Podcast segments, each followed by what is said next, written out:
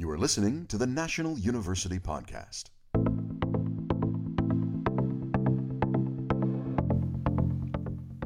Hello, I'm Kimberly King. Welcome to the National University Podcast, where we offer a holistic approach to student support, well being, and success, the whole human education.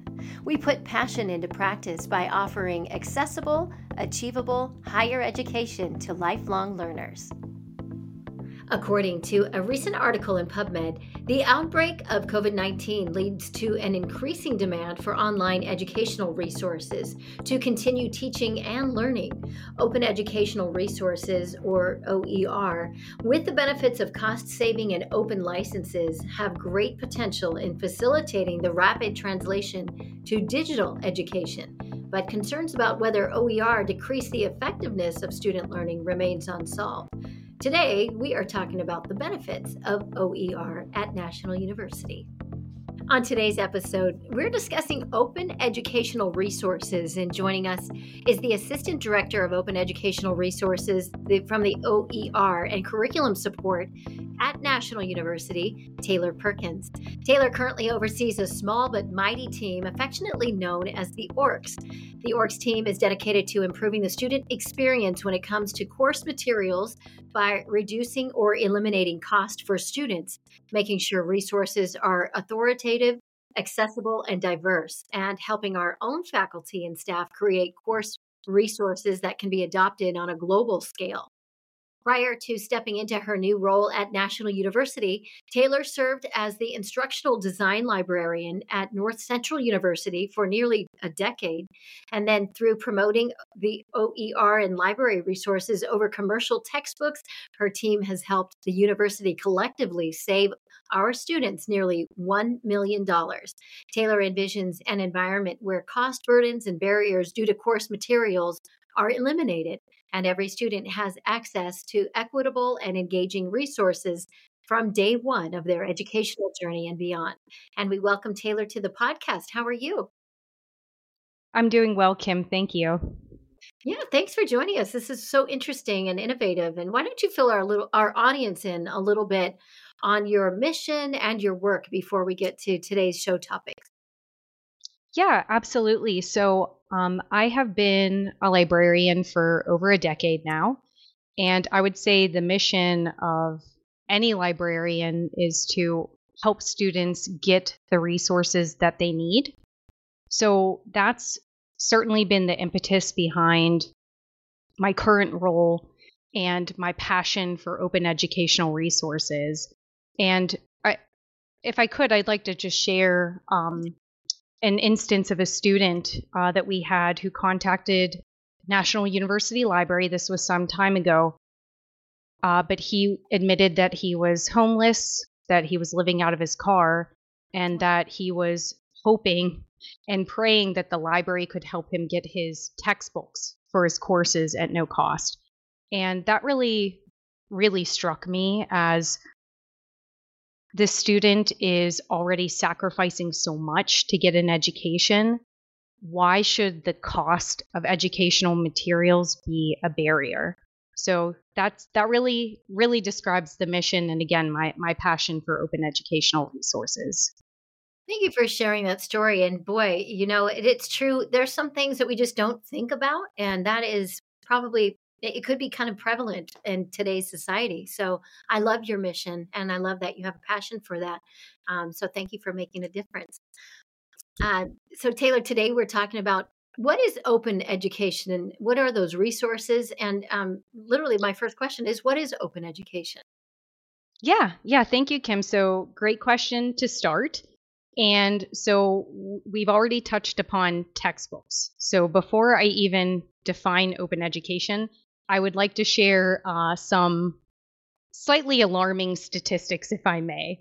Uh, so, speaking of textbooks, the cost of textbooks have increased 800% from 1960s to the present day. Oh my God. On average, on average, students are expected to pay about $1,200 per semester for their textbooks and their course materials.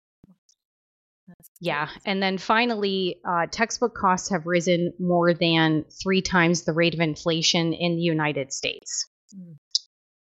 So That's why why do I even mention? Oh, I'm so sorry. No, I was just saying those numbers. When you said 800, first of all, I was like, what? And then, but just when you do an average on the cost, that's just uh, good for you for for trying to make a change on this because you know it's probably one of those things that people don't see that price creeping up and creeping up and it's you know especially as parents have new students coming into uh, the education system so it's probably something they think is just normal but good for you for being the eyes and ears on that. Thank you. Yeah and you're exactly right kim. Uh, i would just say when we think about traditional commercial textbook publishing you really have an outdated model. So you have a model where the students are being charged. So each student is receiving uh, a, a cost associated with the textbook. And on top of that, it restricts dissemination, it restricts innovative use, and commercial traditional textbook publishing also comes with an expiration date. And what I mean by that is by the time a textbook hits the shelves, the content might already be outdated. And now right. the student has to go buy the newer edition at a higher cost, right? Mm-hmm. So, what we have are costs on top of the costs of pursuing an education. Mm-hmm. And I say all of that to set the stage for open education. So, open education, first and foremost, it is a movement and it's founded on one simple but very powerful belief and that is that everyone in the world should have access to high quality educational resources and high quality educational experiences. So, and I think it's great too. I, I always remember um, going through college, and then now I just have had a recent college graduate too, back to back. But I just remember when they had to buy their books and then try to sell them back, and it was like, really, are you kidding? It was. It seemed like eight hundred different, eight hundred percent difference on the price you got back for that. And you're right, the relevance of the subject matter could be completely different. Uh, so that's a really good point too. Uh, so tell me what what does OER stand for, and what tell me a little bit about that with that open education resources. Sure. Yeah. So OER directly ties into open education. It stands for Open Educational Resources. So, as I just mentioned, open education is the belief that everyone deserves a high quality education. So, OER are going to be the teaching, learning, and research materials to provide that education. And they are going to reside in the public domain or they're going to be released under an open license. And so basically, what that means is they're free. Okay, so mm-hmm. they're free. There's no cost to access them. And not only that, there is no cost to adapt them or redistribute them in any means. Hmm. Okay, great. Um, and I guess, you know, the next question is about why we should care about OER what is the the big deal about OER and and tell me a little bit about why sh- we should care about it. Yeah, absolutely. Uh, great question. And just one thing that I wanted to circle back on uh, with OER because I I just I get this question a lot is even after explaining that concept, the question is like what exactly does OER look like? And so we've been talking about textbooks and and I think that's that's easy for us to envision. Okay, I need a textbook for my course. But I do want to stress that OER can take any form. So, virtually any content that you can think about that's used in education can be an OER. So, it could be video, audio, it could be a podcast, it could be a video game simula- simulation, it could be an entire course. So OER really covers the gamut of, again, anything that could be used in an educational setting. So, yeah, sorry, Kim, getting back to your question about why sh- we should care about OER. Gosh, there are so many reasons, and I will try to be as succinct as possible. I already touched upon one, which is cost savings, right? So, case in point, the student who contacted the library uh, there is there there's no cost associated with OER. And so we're eliminating that cost burden for students who may be encountering that in their educational journey. But beyond that, the benefits of OER, and again, just trying to keep it brief access. So, OER can provide access to education where it may not otherwise exist. Students can access OERs anywhere in the world and at any time. And another thing that I want to stress with that is it can have access beyond the course. So they're not just tied to that course, and I can only access my course materials while I'm in this course. It exists beyond the course. And the other benefit of that is a time savings and an ease of implementation for instructors. So we have our students benefit from being able to access that resource, but we have our instructors who may be building the courses or instructional designers really any constituent who's involved in the course development process saving time by just easily implementing that resource. Got it. Another benefit is adaptability. So, OER, as I mentioned, it can be adapted and created to fit any context. So, you could actually bring in issues that are affecting current practice in disciplines. And you can customize that OER to represent a variety of peoples and cultures. Another benefit that I want to highlight is collaboration. So, OER can encourage collaboration and innovation among educators. Uh, faculty burnout is real. So, how about an opportunity to author content on a subject that you are you are passionate about? There's academic freedom in that. Uh, to redefine the textbook, if you will. And one other thing with that is there are also a lot of um, grant opportunities out there for OER. And we've actually had some opportunities here at National, and, and hopefully I'll get a chance to talk about that. But trying to stay on task with the question, and again, just trying to wrap this up. Another benefit is the enhancement of course content. So you don't need to adopt an OER textbook necessarily. Perhaps a commercial textbook does meet the needs of the course, but why not supplement that course by pulling in some video that's OER? Or pulling in some infographics, or maybe even data sets that you want students to play with.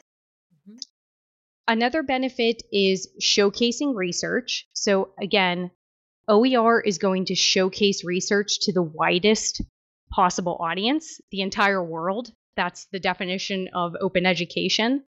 So it helps universities to position themselves as proponents and thought leaders in OER. And then the last benefit that I want to touch upon, certainly not least, is student retention and a sense of belonging. Hmm. So, a sense of belonging directly impacts student retention. You could have course materials that directly connect with the lived realities of your students.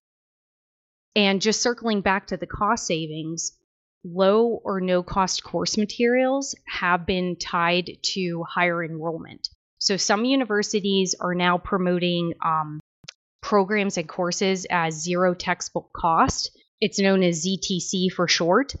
And there has been research showing that ZTC programs lead to student retention. Wow. And that's really great from a marketing standpoint to make sure that students know that now too, that that, that cost will be covered. And as you said, there is um, that sense of belonging and um, really just kind of putting their passion at play and giving them that sense of, of fitting in too because if you don't have those funds and you know you just feel like you're on the outside looking in and constantly stressing about how they're going to be able to afford afford those um, resources so I love what you're doing. Uh, is where's the best place to start to explore or discover OER? Kim, that's a great question. So we've talked about OER and how fantastic it is. So I'm sure our listeners are wondering, well, where do I actually find the OER? Mm-hmm. And basically, I don't have a great answer for you. Unfortunately, there is not one magical Google type search engine for discovering all of OER. The truth is, there are fantastic OER collections that reside at specific universities or specific institutions. However, with that said, there are some OER repositories that have helped to bring a lot of those collections together. Um, so I would like to highlight just one in particular. I think it's a great a great starting point for just sort of getting your feet wet with OER and, and any subject that you might be exploring. And that is the OER Commons. And you can get to that at oercommons.org. And I want to say that they've been around since um, the early 2000s. And as of present day, they have over 50,000 high quality OER that you can explore.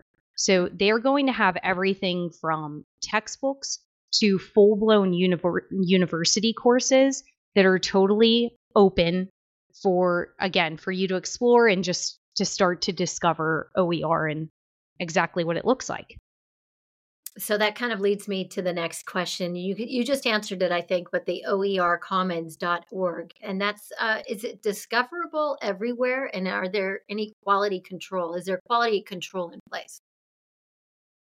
Yeah, thank you, Kim. That's that's honestly a great question because if OER is going to receive pushback in any area, it's around quality. Yeah. So, you know, if it's free, it, it can't be that good, right? Mm-hmm. Or can the resources really be considered authoritative if anyone can create them?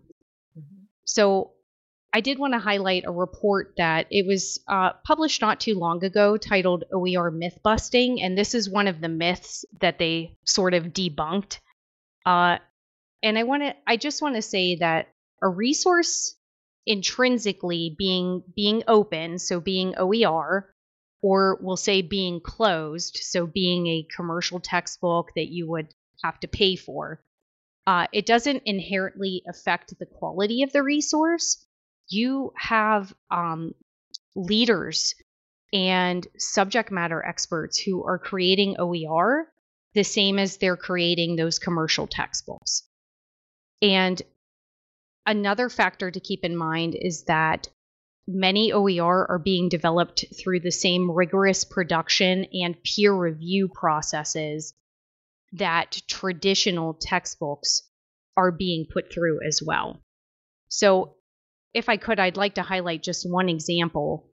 Uh, there's an excellent collection. Uh, it's tied to Rice University called OpenStax, and that's that's stacks with an X.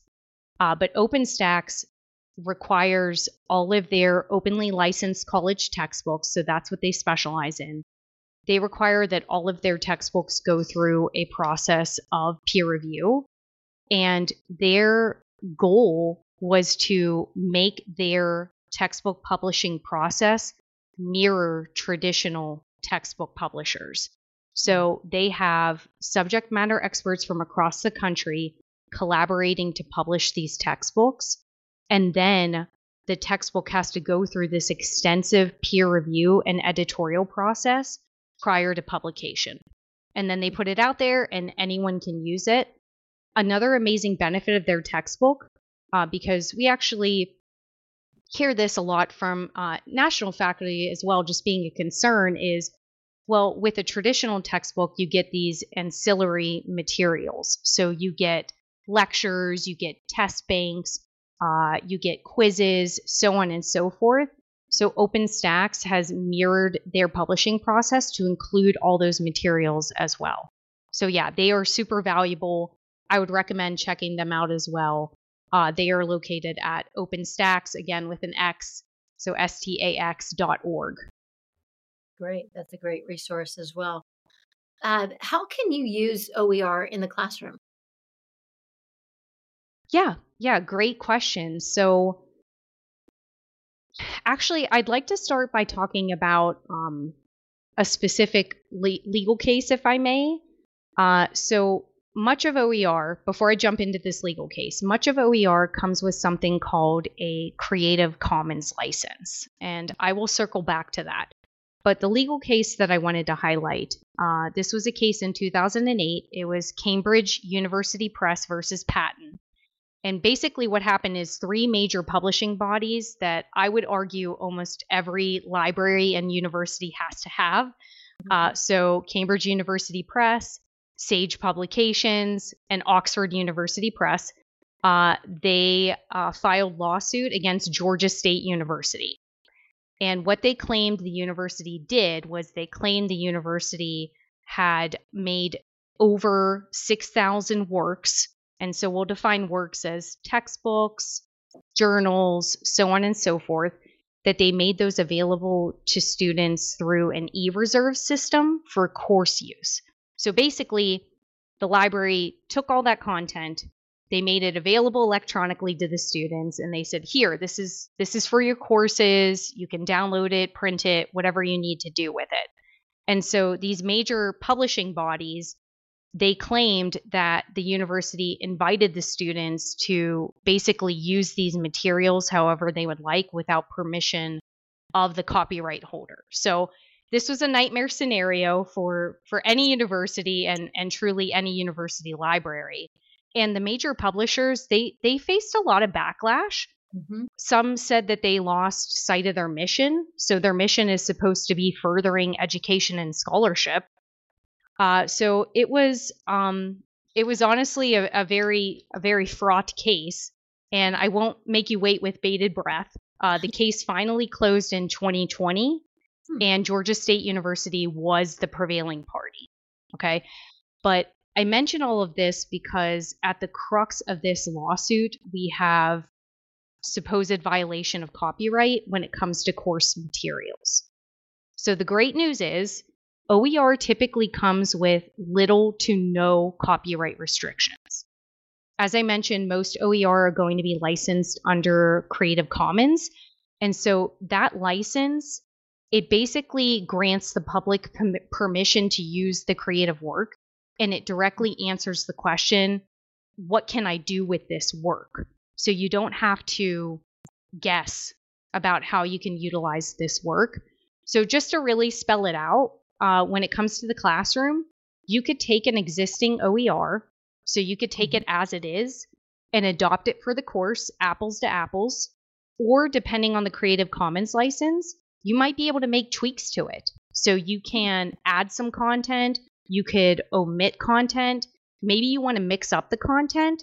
There are certain subjects that you want your students to be familiar with sooner. And again, you can do all of this without fear of facing copyright infringement.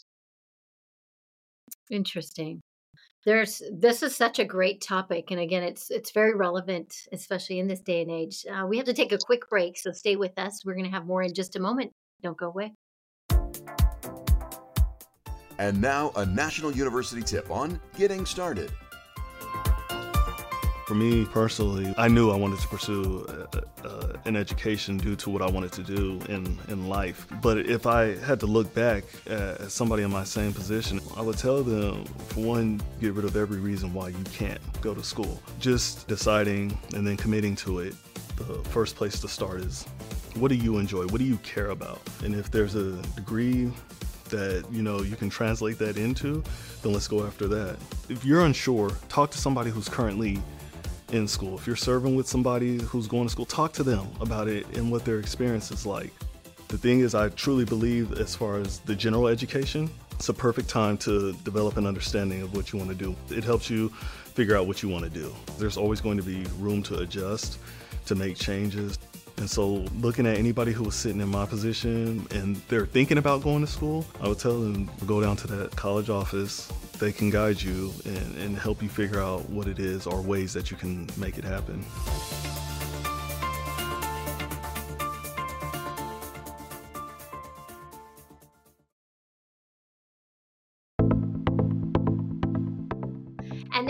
Our interview with National University's Taylor Perkins. And we're talking about open educational resources, OER. And it's been so fascinating hearing all about this. And Taylor, how is National University using the OER in the classroom? Yeah, thank you so much for asking this, Kim. So, we are definitely implementing OER uh, at National University. And the truth is, many universities are taking advantage of OER Uh, but we're doing something truly unique at National, and I can attest to that. So I recently attended the um, annual Open Education Conference and saw a lot of exciting, innovating talks. But virtually no university is is doing what we're doing at National. So I had the tremendous opportunity to hire on a team, uh, as you mentioned at the beginning, Kim. So I have a team of open educational resources and curriculum support librarians. And our team is deeply embedded in every single course development.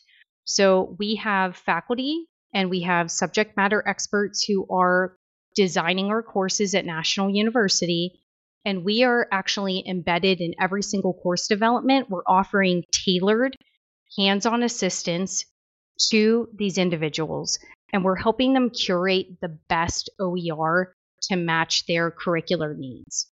Now, mm. with that said, there are two things that I want to stress.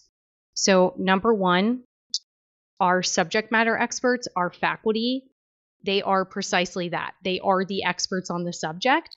So we are never mandating resources. We're simply making recommendations and we're deferring to them. And the other the other thing that I do want to highlight is OER is exploding in some disciplines and subjects and it's lagging in others. So case in point, uh, nursing. There are not many uh, nursing OER resources at present. I say that because OpenStax, that um, OER collective that I mentioned a bit earlier, they are releasing a series of nursing OER textbooks next year, which is super exciting. But again, certain subjects are going to lend themselves more to OER. So what my team does again is that we we make these quality recommendations for replacing commercial textbooks in our courses where it makes sense and where our faculty, the subject matter experts, feel that it will be most beneficial. And I'm happy to report that um, we were coming up on one year of my team being in place. And with our unique embedded librarian approach, we have a 67% adoption rate of OER by our faculty, which is pretty amazing. That's a high number. That's great. Yeah, I think people are kind of out with the old, in with the new, and that uh, you know that the old dynamic just seems outdated now. Uh, so yeah, that's good. That's a good high number. What is the benefit of OER to the National University staff in particular? Sure, yeah. So there are benefits, I would say, to um, faculty, staff, and students. Um, with our staff, uh, we actually had an opportunity, and I, I sort of alluded to this earlier, but we had the opportunity to offer incentivization in the form of a monetary grant. So this was open to faculty and it was open to staff. And the grant was available to anyone who wanted to adapt or author their own OER. And we had amazing OER come out of this opportunity, this grant opportunity. So again, we had both faculty and staff at National creating textbooks, creating video series. Uh, what else did we have? We had digital repositories, so they created collections of resources. Uh, we had handbooks, and all of this content is integrated or it's being uh, integrated as we speak into National University courses. So obviously, that's going to be no cost to our students. And not only that, but we're working to um, promote and publish that OER far and wide. So we're trying to get that OER that our National University faculty and staff have created out there on a global scale by turning to repositories like OER Commons.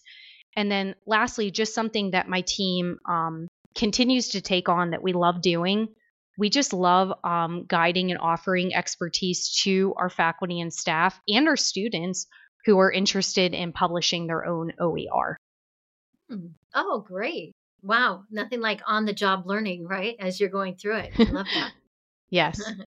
so that sounds like the next uh, question as well. So the benefits of OER to uh, our national university students, that's one benefit. Yes. Yes. So, um, I love that we're talking about our students last because they truly get the most benefit out of the OER. So we've already mentioned the cost savings. mm-hmm. it, it is important to highlight. Again, we're eliminating a barrier to education that some may face. Uh, yeah. And with that said, I, I, I am extremely honored. I would like to present the fruit of my team's work. So by recommending OER and by shifting away from the, these commercial publisher textbooks that are charging a per student fee, we managed to save our students nearly $500,000 last fiscal year. Wow, that is extensive. My goodness. Good. That's great. Uh, and numbers Thank talk, you. That attention. so that's great. Where does OER Absolutely. go from here? And what what's the future look like for open education? Right. So, in terms of where uh, OER goes from here, and really what the future of um, open education looks like, it's it's largely dependent upon you and me. Mm-hmm. And so, what what do I mean by that? Um, on a micro level at National University, and I'm just I'm going to call out everyone who's listening to the podcast. So, if you're faculty, if you are staff, if you're alumni, if you're an active student, if you're a prospective student, I urge you to contribute. If you have subject expertise, if you have knowledge in a certain area, don't keep that to yourself. Consider sharing it with the world and adapt or author OER. Hmm. Wow. I can think of actually several professors who I've already spoken to and those in administration. So we just need to go back through this podcast and take a listen to who has been offering their subject matter expertise because it's been fascinating. It's been a whole learning curve for myself just being a part of this podcast. So um, I think you, I think you just put a, a major call out there. So uh, hopefully you'll get some the phone ringing. Is there anything innovative in OER that you uh, want to highlight that I haven't asked you about? Yeah. So, um, as I as I mentioned, I recently attended the Open Education Conference, and and one thing that I did see um, a lot of was student involvement and student advocacy for OER. So, you know, it's one thing to get staff and faculty excited about OER. It's it's another thing for students to recognize the tremendous benefit of OER and to be advocating for it at their universities. So, one way that some universities are taking advantage of student buy in, and I, I would love to see us do this at National University, uh, is through something called renewable assignments. And so it's kind of exactly what it sounds like. Um, so, with a renewable assignment, students do the work, faculty grade the work, but the work is inherently valuable beyond the class. So, with a traditional assignment, it's going to get discarded at the end of the course. But with a renewable assignment, it continues to have a life beyond the class. Uh, so, one form that it could take is the form of a textbook. So, there are actually textbooks out there right now that have been a collaboration between the students and their professor. So, again, I said I would love to see this happen at National. I mean, how amazing would it be for one of our students to say, I went to National and I actually helped author the textbook for one of my courses along with my professor and along with my peers. And not only that, but it's being used in courses at universities around the world. So again, I'm going to reiterate how we move forward into the future of open education. We contribute, we we add our voices, we share our knowledge, we impact education worldwide in a way that's going to promote diversity, equity, and openness. I love that. How good would that look on your resume if you were a student in an OER type of classroom and you're helping, you know, contribute, as you said? So, all in all, it's a win win, I feel. Thank you for sharing your knowledge. So interesting. And if you do want more information, you can visit National University's website, nu.edu. Thank you so very much for your time today. Thank you so much, Kim. You've been listening to the National University Podcast. For updates on future or past guests, visit us at nu.edu. You can also follow us on social media. Thanks for listening.